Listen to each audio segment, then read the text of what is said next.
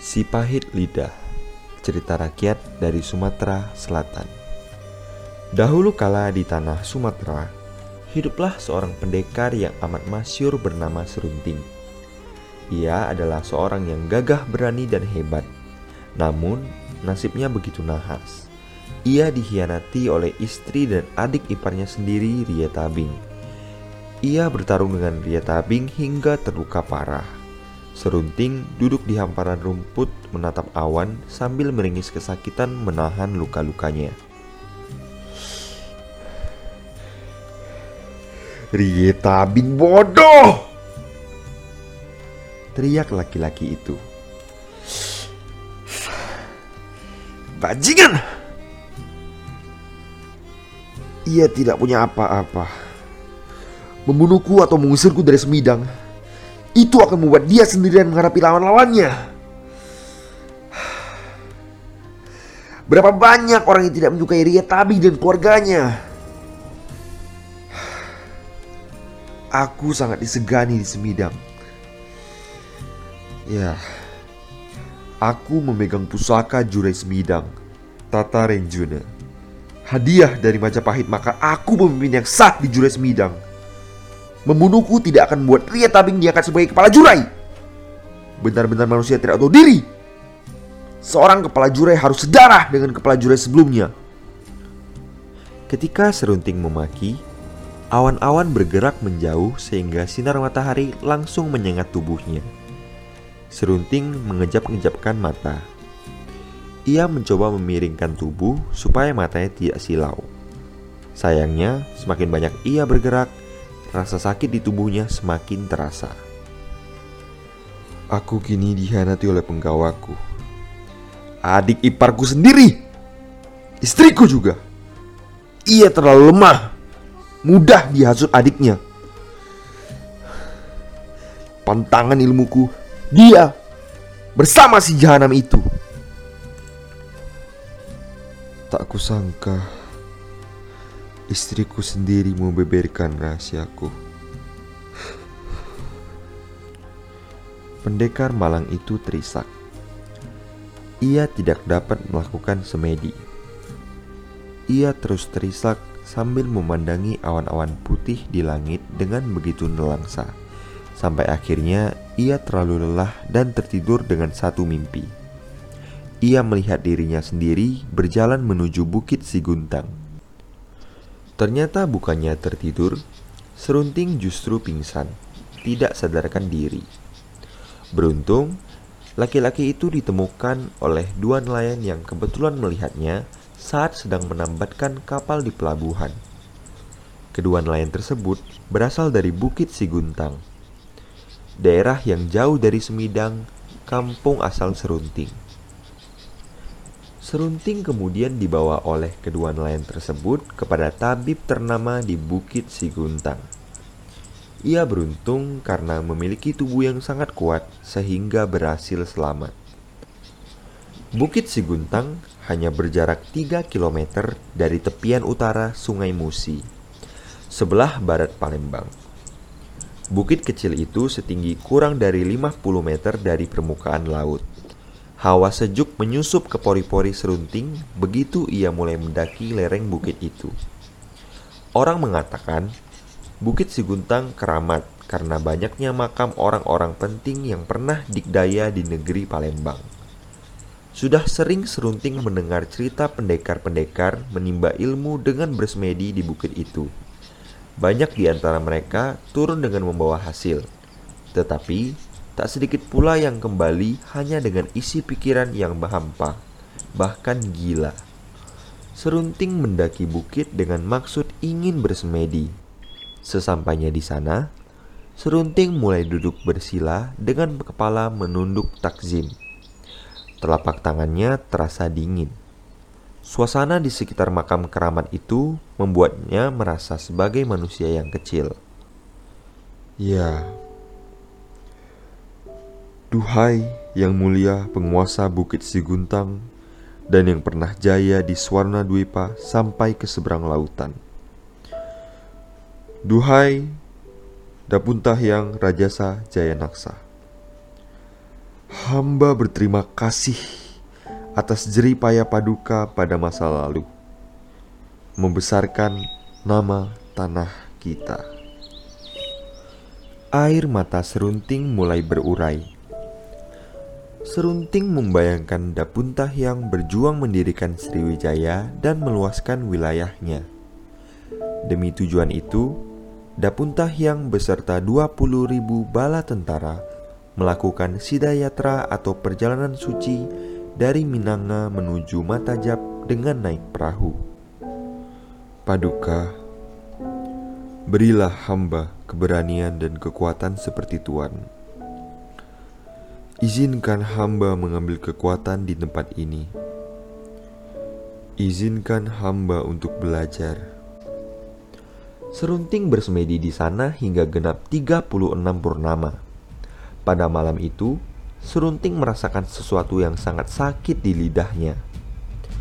Ia biasanya dapat menguatkan diri ketika sedang dalam pertapaan.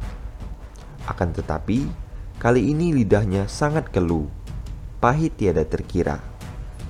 Saking keluhnya, tubuh serunting pun menjadi kaku, lalu mengejang. Ia hampir ambruk. Langit kemudian menghitam Angin yang bertiup sangat kencang menghempas tubuh serunting dari rumpun bambu. Serunting jatuh terpelanting dalam keadaan bersila. Gerisik bambu berdengit-dengit. Serunting merasa mendengar suara siut angin, tetapi seperti suara manusia. Serunting, serunting. Pendekar itu tidak saja merinding, tetapi juga merasakan suhu tubuhnya sangat dingin. Serenteng, lidahmu berbahaya. Berhati-hatilah. Serunting semakin menggigil. Ia menangkap suara itu, lalu jatuh pingsan. Setelah kejadian itu, Serunting menjalani kehidupan seperti biasa di Bukit Siguntang. Tidak ada perubahan yang terjadi, setelah hidup dua tahun di sana, Serunting memutuskan untuk kembali ke Semidang untuk melihat keadaan. Benar dugaannya, Ria Tabing telah mengambil kekuasaannya. Ia menyelinap ke dalam Semidang sebagai pedagang. Di sana ia melihat adik perempuannya, Putri Melur. Ia hidup dengan sangat baik. Serunting memutuskan untuk pulang, meninggalkan Semidang. Ia berjalan bersama seorang petani yang membawa sapinya sambil bercakap-cakap. Di tengah perjalanan, tiba-tiba sapi yang dibawa petani ini berhenti dan melenguh tak henti-henti. Petani itu segera turun memeriksa keadaan sapinya. Serunting berjaga dengan waspada. Telinganya sekilas mendengar napas binatang buas berkaki empat.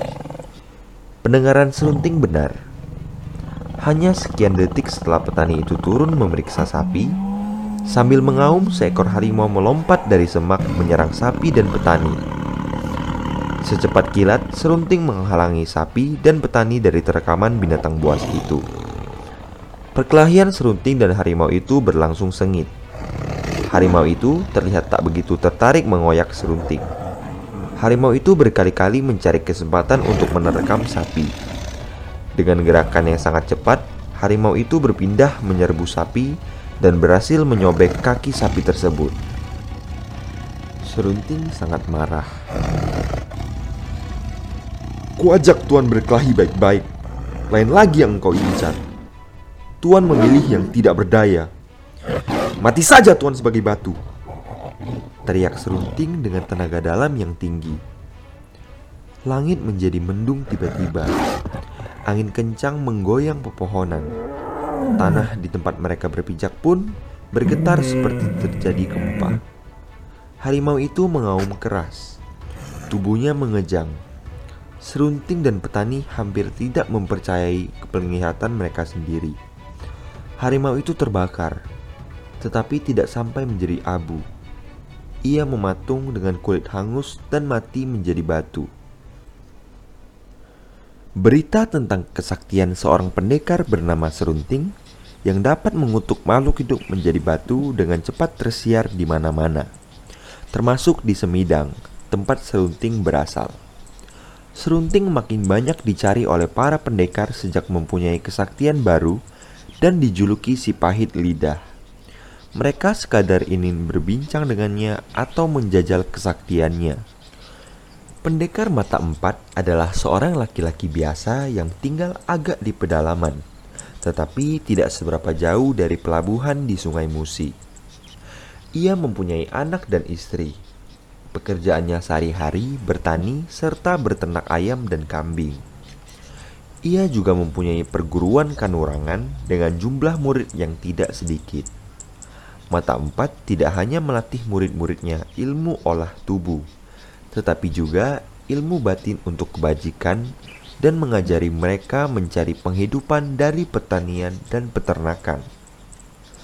Dahulu ketika pertama kali serunting dibawa ke Bukit Siguntang, mata empat sudah akan mendatanginya.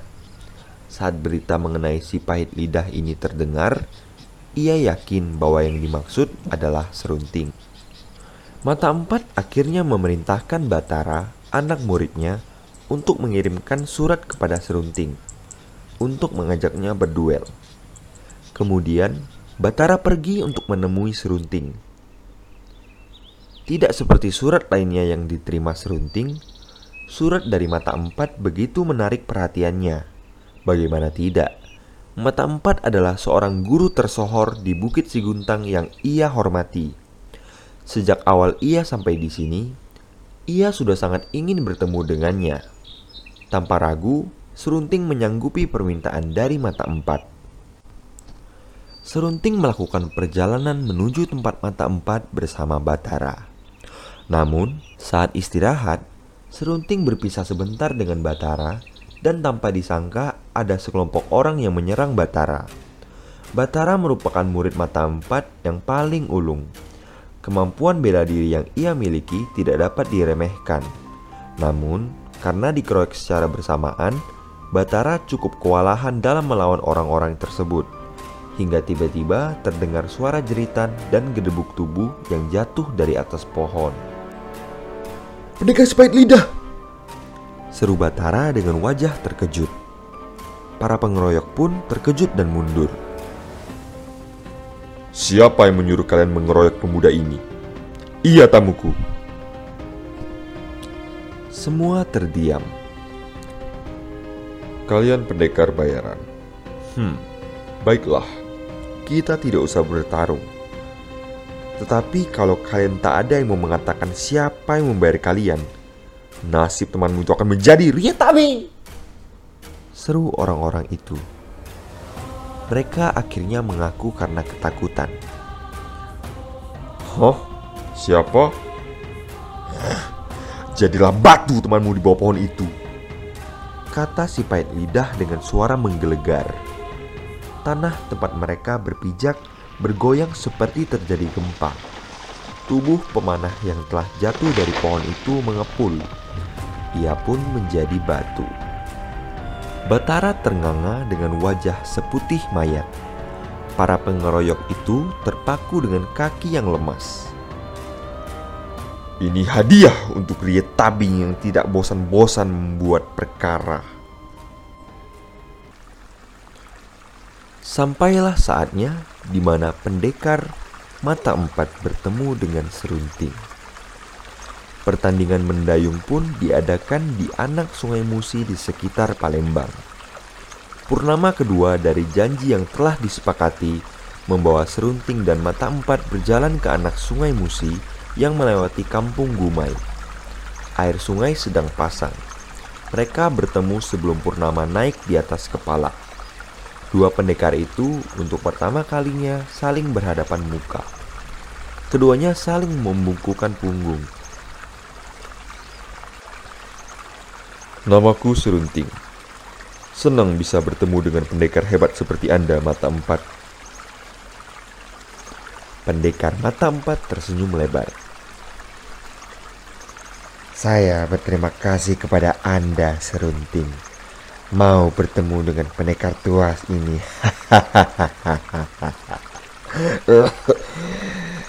Saya sungguh tidak menyangka bisa bertemu dengan pendekar si pahit lidah yang sangat ditakuti karena kutukannya itu.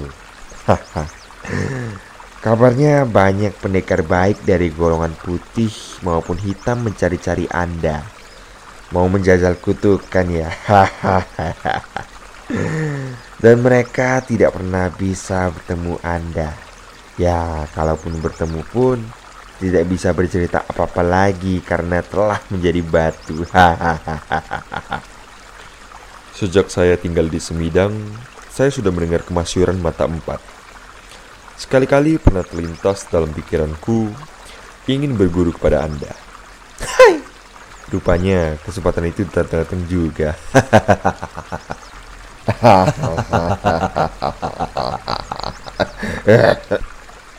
Dua pendekar itu tertawa.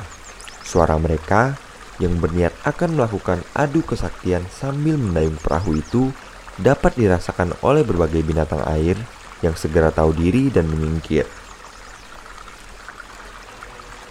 Mari kita mulai. Ajak mata empat dengan semangat yang bertambah. Kedua pendekar itu pun turun ke sungai. Kita mendayung dalam satu perahu saja.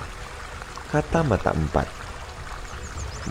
Mata empat duduk di atas perahu bagian hulu, sementara serunting duduk di atas perahu bagian sebaliknya. Sebelum aba-aba dimulai, keduanya terdiam sejenak. Mata empat menundukkan kepala melihat ke dasar sungai yang jernih airnya. Serunting menengadah ke angkasa melihat bulan purnama yang bulat sempurna, langit yang begitu jernih, dan bintang-bintang yang cemerlang. Setelah itu, pertandingan pun dimulai. Secara bersamaan, dayung mereka jatuh ke air. Sudah diduga sebelumnya oleh penonton, dua nelayan yang dibawa serunting dan dua murid mata empat, Batara dan mereka, bahwa suara mendayung mereka yang menjebak air akan menimbulkan bunyi yang sangat memekakan telinga. Air yang tersibak pun melambung setinggi pohon rengas. Empat penonton itu segera menyelamatkan diri, naik ke tempat yang paling tinggi. Tak lama kemudian, seluruh pinggiran sungai digenangi air yang menjulang seperti air bah berwarna kuning lumpur.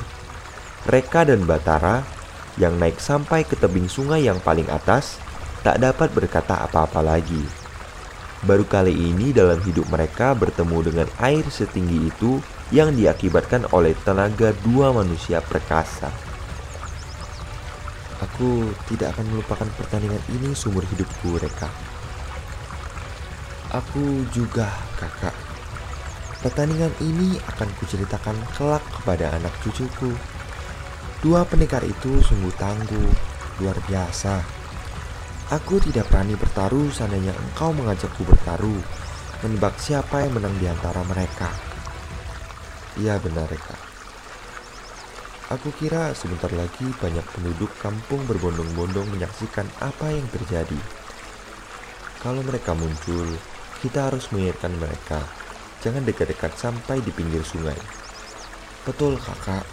Keempat penonton itu tidak dapat melihat perahu mereka lagi yang sudah bersatu dengan gelombang. Mereka ingin mendekat, tetapi takut sewaktu-waktu air bah kembali mengguyur ke darat. Sentuhan dayung dengan perahu sambung menyambung menimbulkan bunyi bergemuruh yang terus-menerus seperti suara gelombang raksasa yang ada di sungai. Di dalam air, perahu itu sama sekali tidak bergerak baik ke hulu maupun ke hilir, seperti terpaku di dasar sungai. Mata empat dengan kelebihan indera sepasang mata di bagian belakang kepalanya mengamati kapan kiranya serunting lengah. Namun, mata empat menyadari serunting memang bukan sembarang pendekar yang mudah lengah. Tidak saja ilmu tenaga dalamnya yang besar, tetapi ketenangannya menghadapi lawan sudah demikian matang. Pertandingan yang imbang itu tidak akan pernah selesai. Akan tetapi, semua yang hadir di situ tiba-tiba mendengar gemuruh suara halilintar yang terdengar dari arah hulu dan hilir. anak sungai musik kelihatan terbelah ketika sebuah benda meluncur dengan kencang menyibak air di kiri dan kanan perahu serta semua arah arus air. Benda yang tampak hanya cahaya itu membelah perahu supaya terbelah dua. Bagian perahu yang mengarah ke hulu terlempar ke hulu dan bagian yang mengarah ke hilir hanyut terbawa ke laut. Air sungai kemudian menjadi tenang. Terlalu cepat kejadian itu sehingga tidak dapat ditangkap oleh mata biasa, bahkan oleh Batara yang terbiasa dengan kecepatan. Seharusnya kedua pendekar itu sama-sama ikut terpental bersama perahu yang pecah atau hanyut ke dalam sungai. Namun, keduanya masih terlihat berenang menuju ke pinggir sungai dengan wajah yang sama-sama menang. Di dalam pikiran mereka menyimpan pertanyaan yang sama benda apa yang telah dilempar dari langit dan membelah perahu mereka. Siapa yang mempunyai tenaga sebesar itu menghentikan pertandingan dua pendekar yang tidak akan bisa berakhir jika tidak ada kekuatan yang lebih besar yang menghentikan pertandingan itu. Serunting dan mata empat kembali saling berhadapan wajah di bawah purnama dengan baju yang basah kuyup. Pendekar mata empat yang tangguh. Kalau Anda belum puas, saya tunggu setiap waktu untuk bertanding lagi. Apa pun yang akan dipertandingkan, saya terima dengan segala hormat.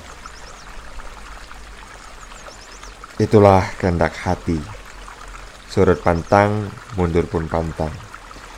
Takdir kita seperti sudah digariskan untuk bertemu lagi. Saya percaya itu, pendekar si pahit lidah. Keduanya saling membungkukkan punggung sebelum sama-sama meninggalkan arena. Mata empat menuju ke timur, kembali ke padepokannya atau entah ke mana. Sedangkan serunting menuju ke barat. Hanya semesta yang tahu kapan mereka akan berjumpa lagi.